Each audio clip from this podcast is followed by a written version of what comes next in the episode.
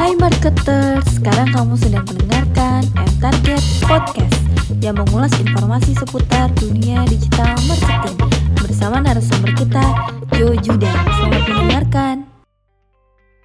Halo marketers, kali ini topik yang kita akan bahas adalah bagaimana strategi marketing yang tepat di tengah-tengah situasi krisis pandemi coronavirus. Setiap minggu kami akan bagikan tips, trik, atau sebuah tema bahasan yang mungkin bermanfaat buat teman-teman, khususnya para digital marketing. Jika teman-teman punya pertanyaan, khususnya dalam situasi kondisi seperti saat ini ya, atau teman-teman punya uh, tantangan dan ingin bertanya, bisa langsung uh, tinggalkan di komen. Uh, kami akan balas dan mungkin teman-teman bisa berbagi uh, dalam situasi kondisi seperti saat ini, strategi apa sih yang teman-teman pakai dan apakah itu berhasil atau tidak? Jika berhasil, kita sama-sama ingin tahu. Uh, jika kurang berhasil atau ada yang ingin tanyakan, kita bisa berdiskusi. Uh, strategi yang ingin saya bagikan di sini bukan berarti uh, saya lebih pintar atau saya lebih jago, namun hal-hal yang common practice yang memang kami dapatkan atau uh, user kami sampaikan kepada kami dan itu berhasil di tengah-tengah situasi dan kondisi seperti saat ini. Oke, okay, strategi apa saja sih? Saya akan ada lima setidaknya, ada lima hal yang kita bisa lakukan, yang kita bisa uh, pakai dalam strategi di tengah-tengah situasi dan kondisi seperti saat ini. Yang pertama yang perlu kita harus ketahui adalah saat saat ini adalah new rules dan new plan. Teman-teman harus ubah e, cara berpikir atau strategi atau taktis yang mungkin tahun lalu tahun lalu sangat berhasil, namun saat ini sudah tidak bisa dipakai kembali. Kenapa? Karena ada perubahan-perubahan yang sangat signifikan dan fundamental saat ini terjadi. Misal, saya ambil satu contoh jika teman-teman punya bisnis restoran, punya bisnis kafe dua tahun lalu saja, akhir tahun lalu saja, uh, maka strategi yang dipakai adalah mengundang influencer, punya satu spot yang instagramable, foto-foto yang menarik yang diposting di Instagram. Namun saat ini cara seperti itu udah tidak bisa lagi dipakai karena uh, dorongan untuk melakukan segala kegiatan dan aktivitas dari dalam rumah. Jadi kita harus punya plan baru, kita harus punya uh, aturan main yang baru. Hal-hal yang ilmu-ilmu yang kita dapatkan mungkin di tahun lalu, kita harus ubah di tahun ini. Bentuk pola komunikasinya pun juga berubah. Kalau misalnya pola komunikasi sebelumnya, kegiatan marketing kita mengedepankan mengenai uh, pola komunikasi yang menyenangkan, yang mempermudah orang, yang membawa pleasure buat uh, customer kita. Saat ini pola komunikasi yang kita harus dahulukan adalah mengenai keamanan dan keselamatan. Terlepas dari semua kenyamanan dan kenikmatan lain, dua faktor ini akan menjadi uh, penentu. Jadi pikirkan baik-baik uh, rules apa yang berubah, pikirkan plan baru apa yang cocok. Dan teman-teman, setiap plan itu perlu dievaluasi secepatnya. Karena untuk situasi dan kondisi seperti saat ini, semua cepat untuk berubah. Jadi kita perlu belajar untuk dapat beradaptasi dengan cepat, agile dengan cepat. Setiap plan perlu dievaluasi, jika tidak berhasil, kita pak kita bisa move ke plan berikutnya. Jika berhasil, kita bisa double di sana.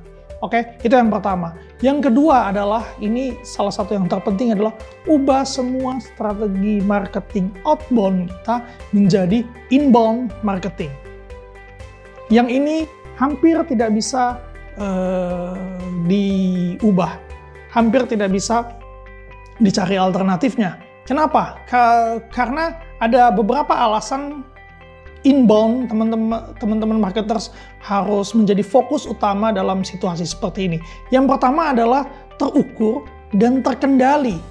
Terukur adalah setiap setiap budget yang dikeluarkan kita bisa ukur, terkendali kita bisa atur budgetnya. Bahkan eh, berbelanja iklan secara online, secara inbound itu masih jauh lebih ekonomis ketimbang kita menggunakan strategi-strategi konvensional. Kenapa? Karena setidaknya ketika teman-teman melakukan kegiatan advertising di secara online, itu bisa kita ukur sampai ke conversion. Nah, dalam situasi seperti saat ini, kita perlu sekali untuk menghargai setiap sen yang keluar. Dan kita pasti ingin tahu in returnnya seperti apa. Uh, yang kedua nih, faktor yang kedua, dan ini berhubungan adalah jauh lebih ekonomis. Inbound tidak bisa dibilang murah, namun jauh lebih ekonomis ketimbang uh, outbound. Ini bahkan ada research ya di mana perusahaan-perusahaan yang secara konsisten melakukan inbound marketing, mereka bisa mengangkat budget mereka lebih ekonomis 60% ketimbang perusahaan-perusahaan yang full melakukan outbound marketing. Dan alasan yang terutama kenapa kita perlu mengubah strategi marketing kita seluruhnya ke inbound adalah karena kondisi saat ini memang memaksa untuk kita melakukan hal tersebut. Karena begini, saat ini semua dilakukan dari rumah. Kita pikirkan dari sudut pandang uh, customer kita, calon customer kita mungkin. Semua dilakukan dari rumah. Ketika mereka berbelanja, mereka ingin dapat berbelanja dari rumah Ketika mereka bahkan ingin potong rambut, mereka ingin potong rambut uh, dari dalam rumah mereka.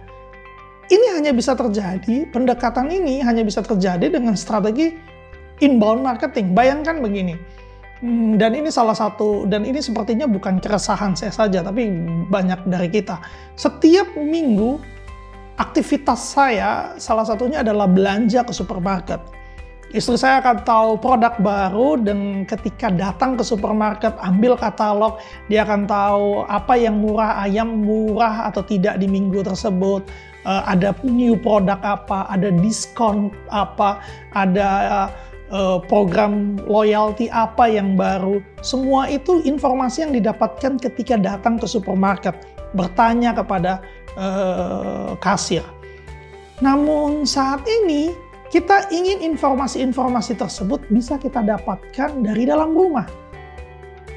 Jika supermarket langganan saya, apakah mereka mengirimkan katalog? E-katalog ke, ke kami. Saya ingin dapatkan katalog tersebut. Promo apa, program apa yang mereka punya di tengah-tengah situasi seperti ini.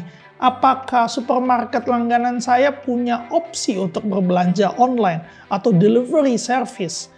Jika saya uh, menelpon langsung ke mereka, apakah mereka bisa mengantarkan barang-barang tersebut. Dan jika terpaksa kami harus uh, pergi ke supermarket tersebut, bagaimana penanganan mereka di tengah-tengah situasi seperti ini, bagaimana higienitas mereka, bagaimana mereka mensteril barang-barang mereka, atau atau bagaimana mereka berperan aktif dalam mendukung physical distancing apakah dibatasi dalam masuknya eh, orang-orang ke dalam supermarket. Kita ingin tahu itu semua tanpa perlu berada di sana. Nah, ini kita dapatkan dari mana? Kita googling, kita cari informasi tersebut mungkin lewat web, mungkin lewat sosial media. Nah, mungkin ekspektasinya adalah mendapatkan katalog lewat email. Nah, bayangkan jika jika jika Anda tidak melakukan kegiatan inbound, akan kesulitan sekali untuk memberikan informasi yang tepat ini kepada customer atau calon customer kita. Maka inbound marketing itu penting untuk dilakukan. Dan jika Anda belum melakukan strategi ini selama ini, saya sarankan sekaranglah waktu terbaik untuk Anda masuk ke inbound marketing. Dan tidak ada kata terlambat. Terlambat itu jika kita tidak mengambil langkah atau terlalu lama e, menunggu. Yang ketiga, yang ketiga adalah improve customer experience dan loyalty program Anda. Dalam situasi normal sekalipun, kita tahu, kita sadar bahwa akuisisi new customer jauh lebih sulit, jauh lebih mahal ketimbang kita retention customer lama kita atau existing customer kita. Itu jauh lebih mudah cost-nya akan lebih costly untuk dapatin customer baru ketimbang membuat customer uh, lama kita untuk datang lagi atau berbelanja lebih lagi. Apalagi dalam situasi kondisi seperti saat ini. Tantangannya akan tiga kali lebih berat untuk mendapatkan new customer. Jadi yang bisa Anda lakukan adalah mempertahankan customer-customer lama Anda. Itu salah satu tips untuk kita bisa bertahan di tengah-tengah krisis seperti ini. Kenapa? Karena mereka sudah punya experience dengan produk Anda. Mereka sudah familiar dengan eh, produk Anda. Mereka sudah kenal dengan brand Anda. Caranya adalah bagaimana untuk engage lebih kepada mereka. Eh, hal-hal apa, promosi-promosi apa yang bisa diberikan kepada mereka. Karena akan lebih mudah di tengah-tengah situasi seperti ini meyakinkan customer kita untuk tetap uh, membeli produk kita atau berlangganan servis kita dibanding dengan mencari customer baru. Kecuali jika produk Anda mungkin Anda produsen masker, produsen hand sanitizer, tentu uh, itu adalah hot produk yang dicari saat ini. Namun jika bukan, Anda perlu untuk mempertahankan uh, loyal customer Anda. Yang keempat, yang keempat adalah fokus pada core bisnis kita. Uh, kalau sebelumnya kita mungkin dari bisnis utama kita, kita punya banyak turunannya. Namun saat ini kita harus kembali fokus pada apa sebenarnya uh, produk kita.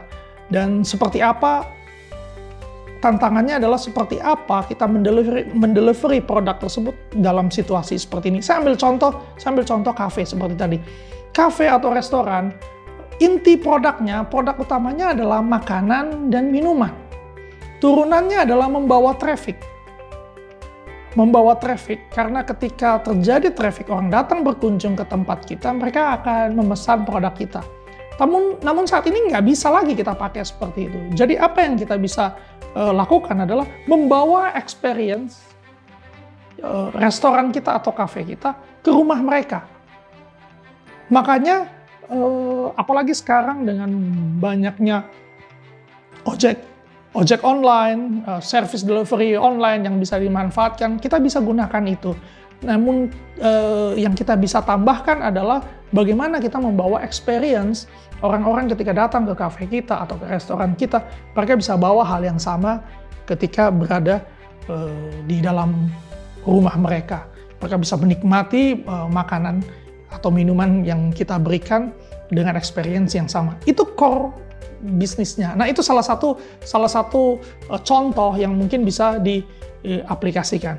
Dan yang terakhir, ini yang menurut saya sangat penting walaupun terakhir tapi ini yang uh, paling penting adalah jika Anda belum memiliki email marketing dalam strategi Anda, sekarang adalah saat yang tepat dan terbaik untuk Anda memulainya. Bahkan ketika Anda sudah menjalankan inbound marketing Sekalipun kalau Anda belum memasukkan email marketing di dalam strategi bisnis Anda, sekaranglah waktunya. Karena nggak ada channel lain setidaknya eh, saat ini di tengah-tengah situasi seperti saat ini yang paling efektif, yang paling efisien selain email. Kenapa? Eh, berikut beberapa alasannya. Yang pertama, email marketing adalah channel yang paling cepat untuk menyampaikan informasi kepada orang yang tepat secara bersamaan. Saya ulangi lagi ya. Channel email adalah channel yang paling cepat untuk menyampaikan informasi yang tepat kepada orang yang tepat secara bersamaan. Contoh, jika Anda memiliki industri service dan di tengah-tengah situasi krisis seperti saat ini, anda ingin menyampaikan uh, beberapa gangguan misalnya, tentu kita tidak ingin memposting itu di sosial media. Kenapa?